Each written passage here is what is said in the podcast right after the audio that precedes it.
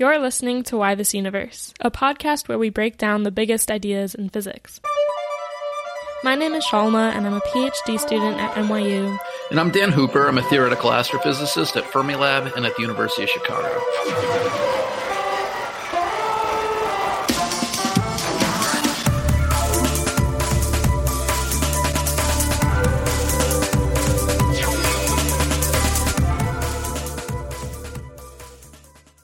So, what's really exciting about making these weekly episodes is that we get to, in kind of real time, talk about the active scientific discoveries that are going on right now.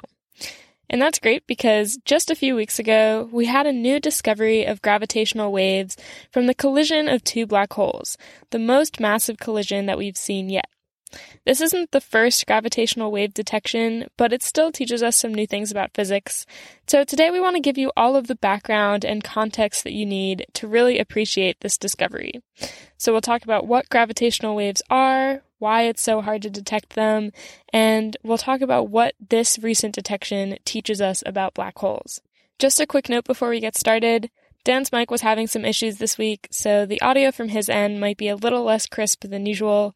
Hopefully, that doesn't bother you too much. So, all that being said, let's get started with the basics. What is a gravitational wave? It's like the name implies, is a kind of a wave. In particular, it's a moving periodic variation in the curvature of space. So let's unpack that a little bit. Um, so if you picture other kinds of waves, like say a water wave, that's a moving periodic variation, the height of a water surface, or a sound wave. It's a moving pattern of alternating regions of high and low pressure. All waves are kind of a moving periodic variation in something. In the case of gravitational waves, it's an actually the curvature or geometry of space itself. So, what this means is that as a gravitational wave passes through space, space is getting squashed and unsquashed. And this is a really weird thing. In old Newtonian ideas of gravity, there was no such thing as a gravitational wave. Gravity was just something that was communicated instantly across space. They didn't really say how it worked. Um, but in general relativity, um, gravitational waves are a necessary consequence of this theory.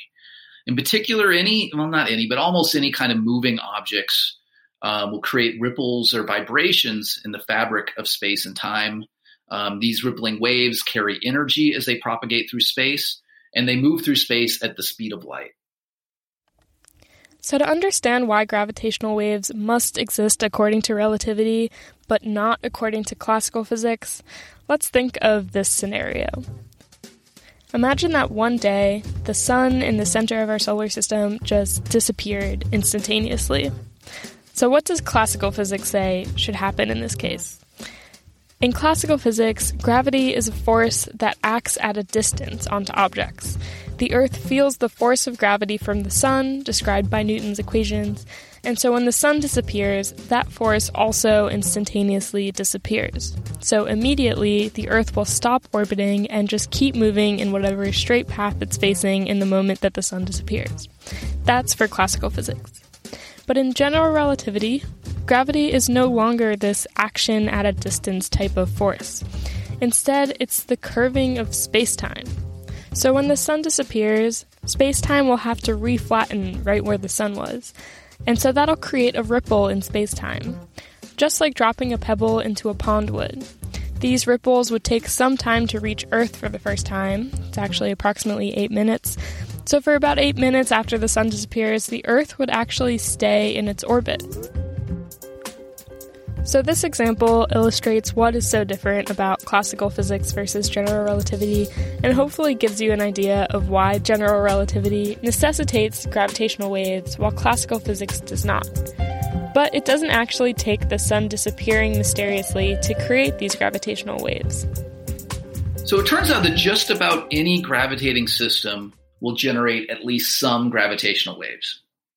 Even a system like, you know, a planet like the Earth in orbit around the sun will slowly emit gravitational waves into space. And as it does it, it loses energy, causing it to spiral closer to its host star.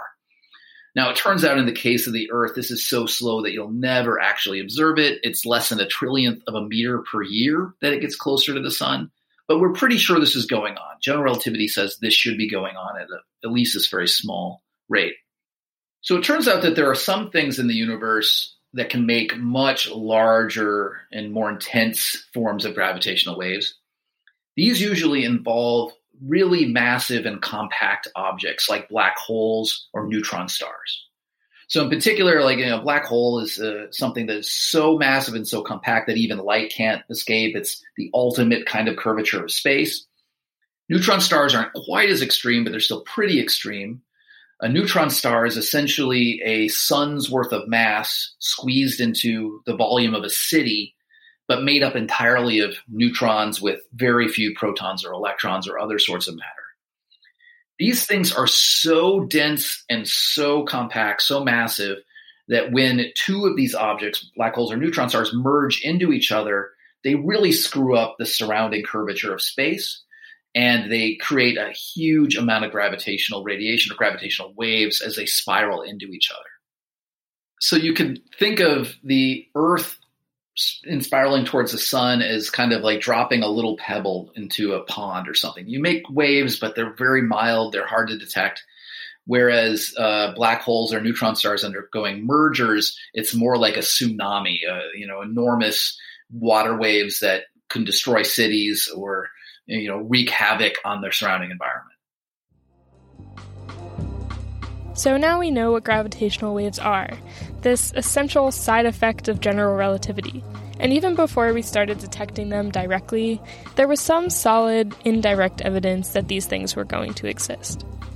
So by the 1960s or 70s, most experts in general relativity were pretty sure that gravitational waves would be real, but we didn't have any way to detect them um, at least directly. But in the in, in 1974, we started to get the first, at least indirect evidence that gravitational waves were real.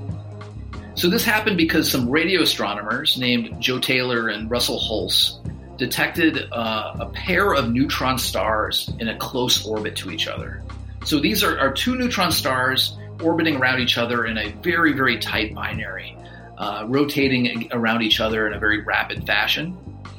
Um, we call this sort of thing a binary pulsar. So, what a pulsar is, is one neutron star that's spinning very, very fast on its axis. So, if you look at something like the sun, the sun will orbit around its axis once every uh, month or so, whereas a typical pulsar spins around its axis about once a second. Some faster, some slower, but usually in that sort of ballpark there's so much energy associated with that kinetic energy, that rotational kinetic energy, that these objects shoot out beams uh, uh, at the ends of their axes um, of radio and gamma rays, and we can detect these things. And because um, of the rotation, it turns out it leads to this really powerful pulsation signal that we can look for. Kind of picture a something like a, a flashlight that shoots light out of both ends, and then starts spinning it around on its axis depending on where you are oriented relative to that flashlight, it might flash once or twice per revolution or per, per, per spin. And uh, if you look at a pulsar out in space, you don't see all of its light being emitted, but every you know every second or maybe half a second, it will shine in your direction, and you'll see a clear signal. That's the telltale sign of a pulsar. So this object that Joe Taylor and Russell Hulse were observing in 1974 are two different pulsars in the same binary system. Um, and we've never, at this point, had never observed anything like this before. And because they're so close to each other and the gravity was so strong, it provided a great opportunity to test general relativity in this strong curvature regime.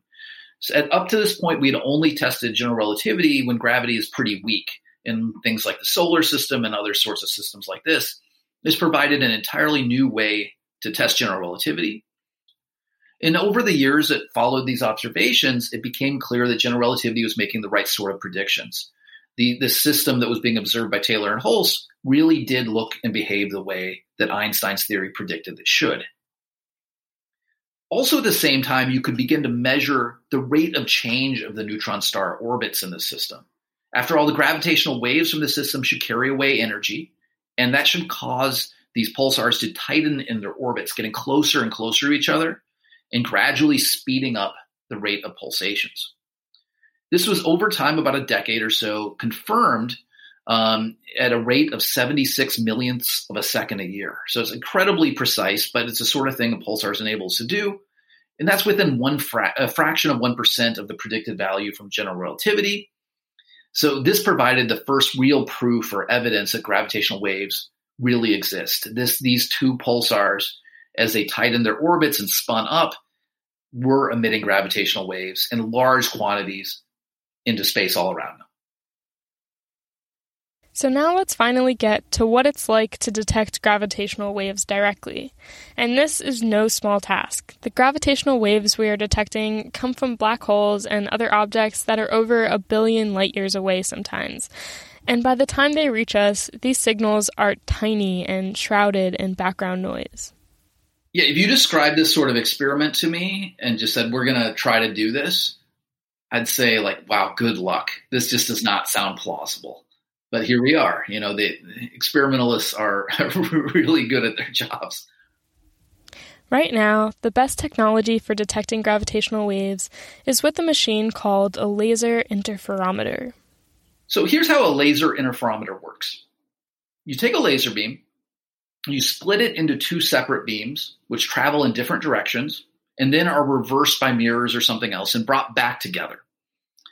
If the two routes taken by these lasers are exactly the same length, then the peaks and troughs of their waves will fall on top of each other. And those peaks will just enhance the brightness. The troughs will be the darkest parts of the light. And you'll have basically a reinforced wave. We call this constructive interference. On the other hand, if one of those laser routes is a little bit longer by half of one wavelength than the other route, then the peak of one wave will fall in the trough of another wave and vice versa, canceling each other out. So we call this destructive interference. So if you just change the distance of those two lasers even a little, little bit, you will see huge changes to the brightness of the resulting combined light wave. So effectively, an interferometer works by measuring any changes in the lengths of its two arms. You can even do this on a tabletop experiment. So when I was an undergrad at the University of Minnesota called St. Cloud State, I built a laser interferometer in the basement of our physics building. And it was sensitive to changes in length of like 100 nanometers or hundreds of nanometers. So really small distances you, you can uh, you can test uh, with with even simple you know basement tabletop experiments. Now the state of the art today is not a tabletop experiment the state of the art in terms of gravitational wave detection are these really enormous laser interferometers, like this experiment called LIGO. LIGO stands for the Laser Interferometer Gravitational Wave Observatory. And there are actually two of these things, one in Louisiana and one in uh, Washington State. So these aren't something you can fit in your basement. They have uh, four kilometer routes one way before they're reversed and, and the lasers come back together. And also, they send these lasers back and forth hundreds of times before they're recombined. And when all is said and done, LIGO can detect changes in distance up, uh, as small as like 10 to the minus 19 meters, which is like 10,000 times smaller than the size of a single proton.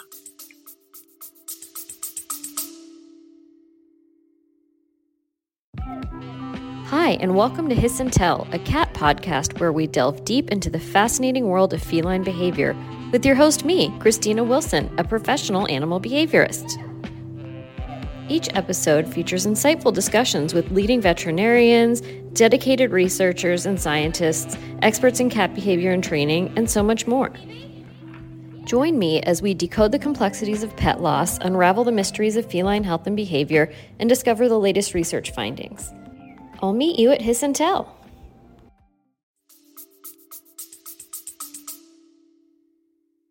It should be said that with this kind of sensitivity comes a lot of background noise in your data. And that's why LIGO has to work really hard to make the experiment as isolated as possible.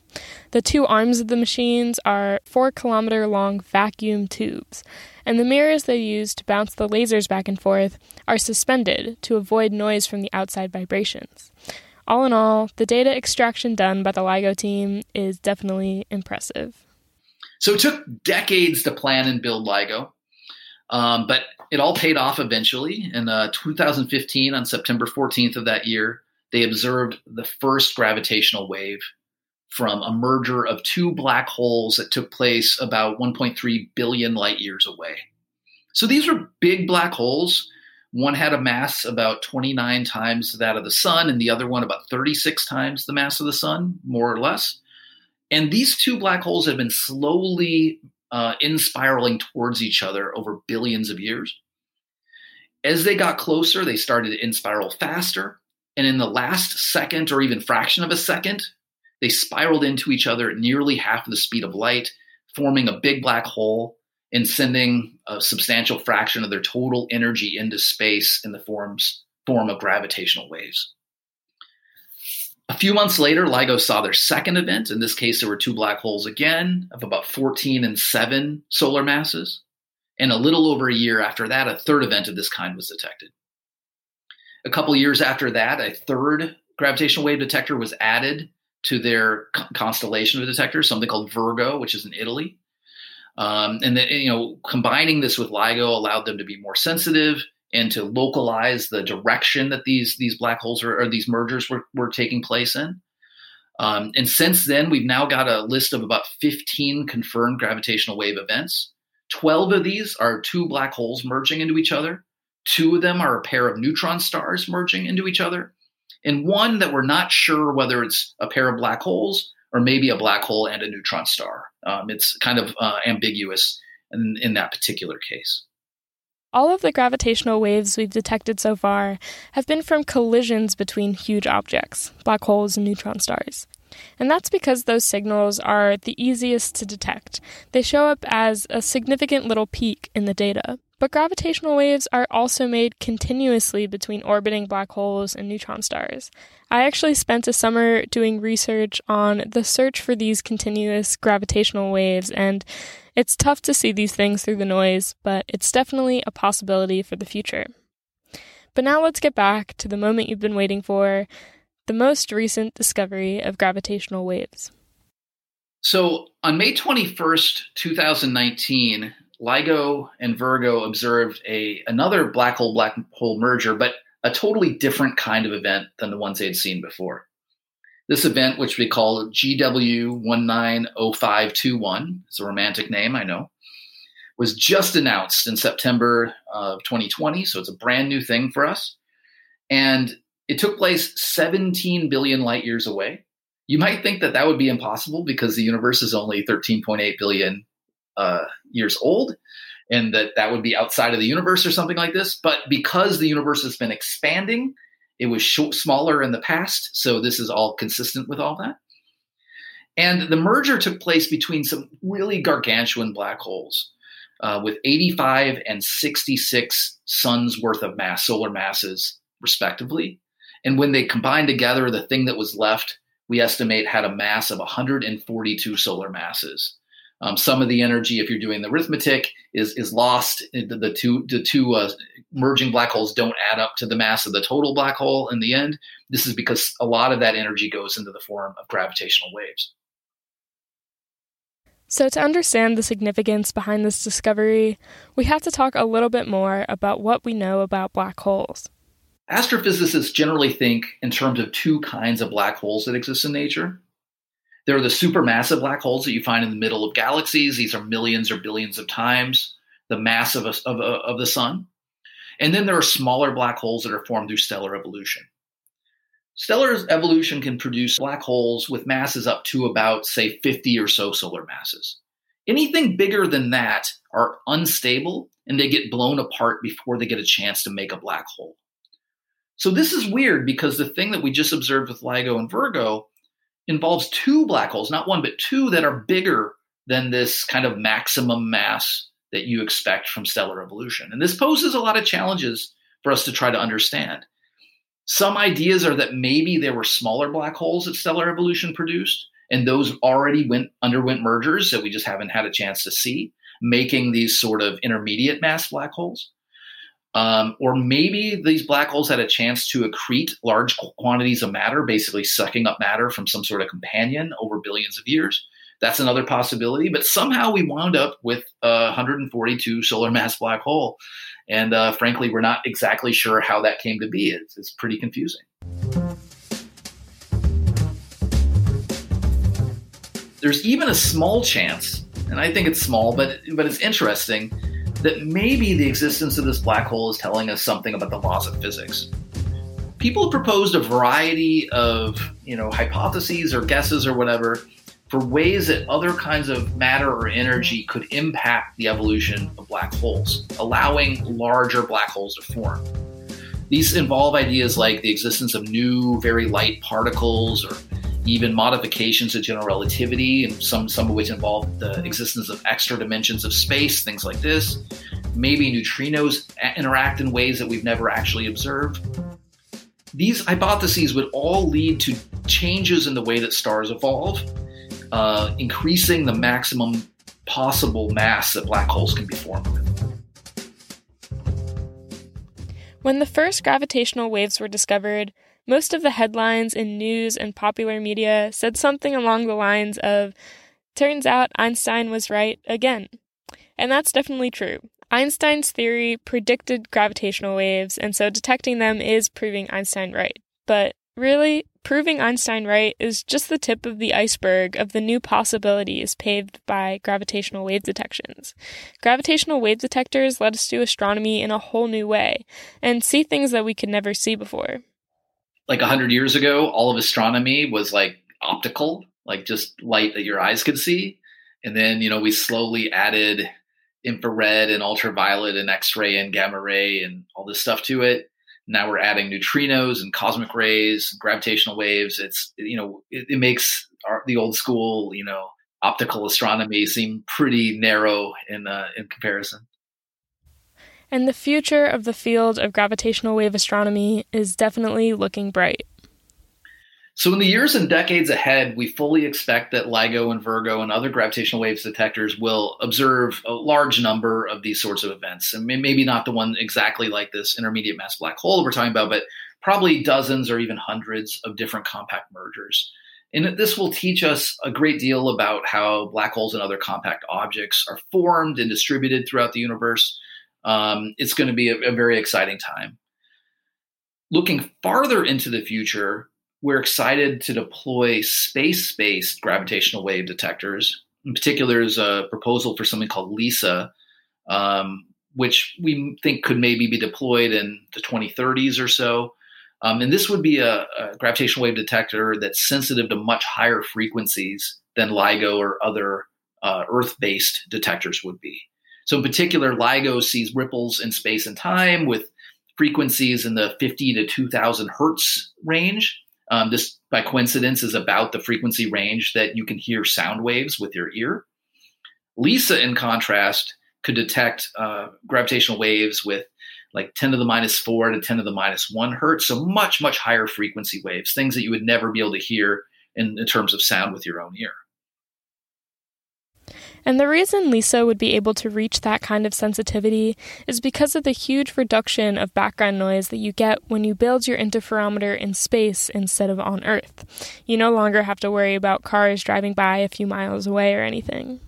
So LISA will be not just one spacecraft, but a constellation of at least three spacecraft forming a giant equilateral triangle across the solar system.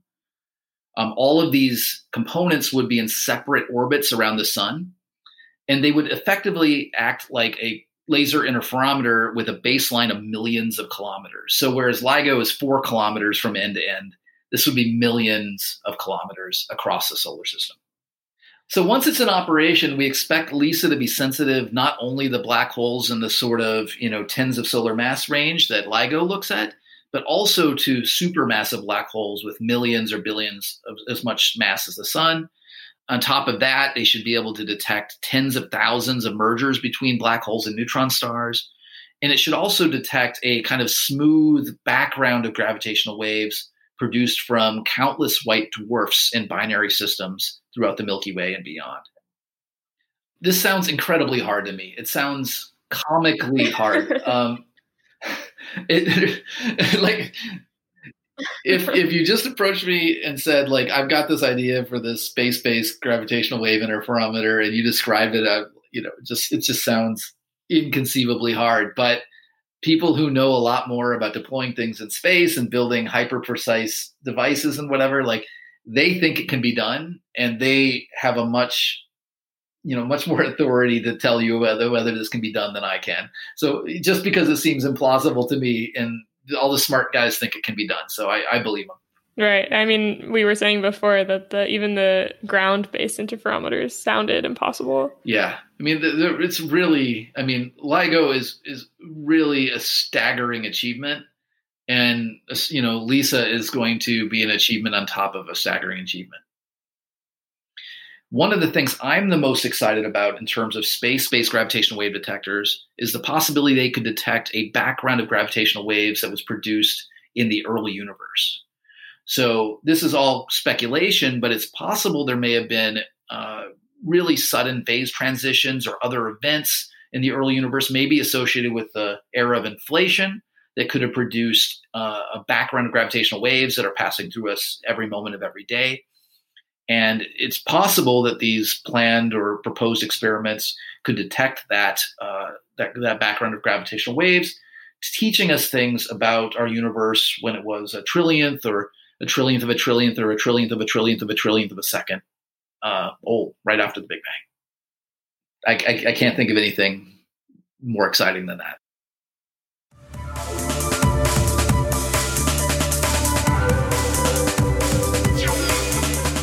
We hope you enjoyed this episode of Why This Universe.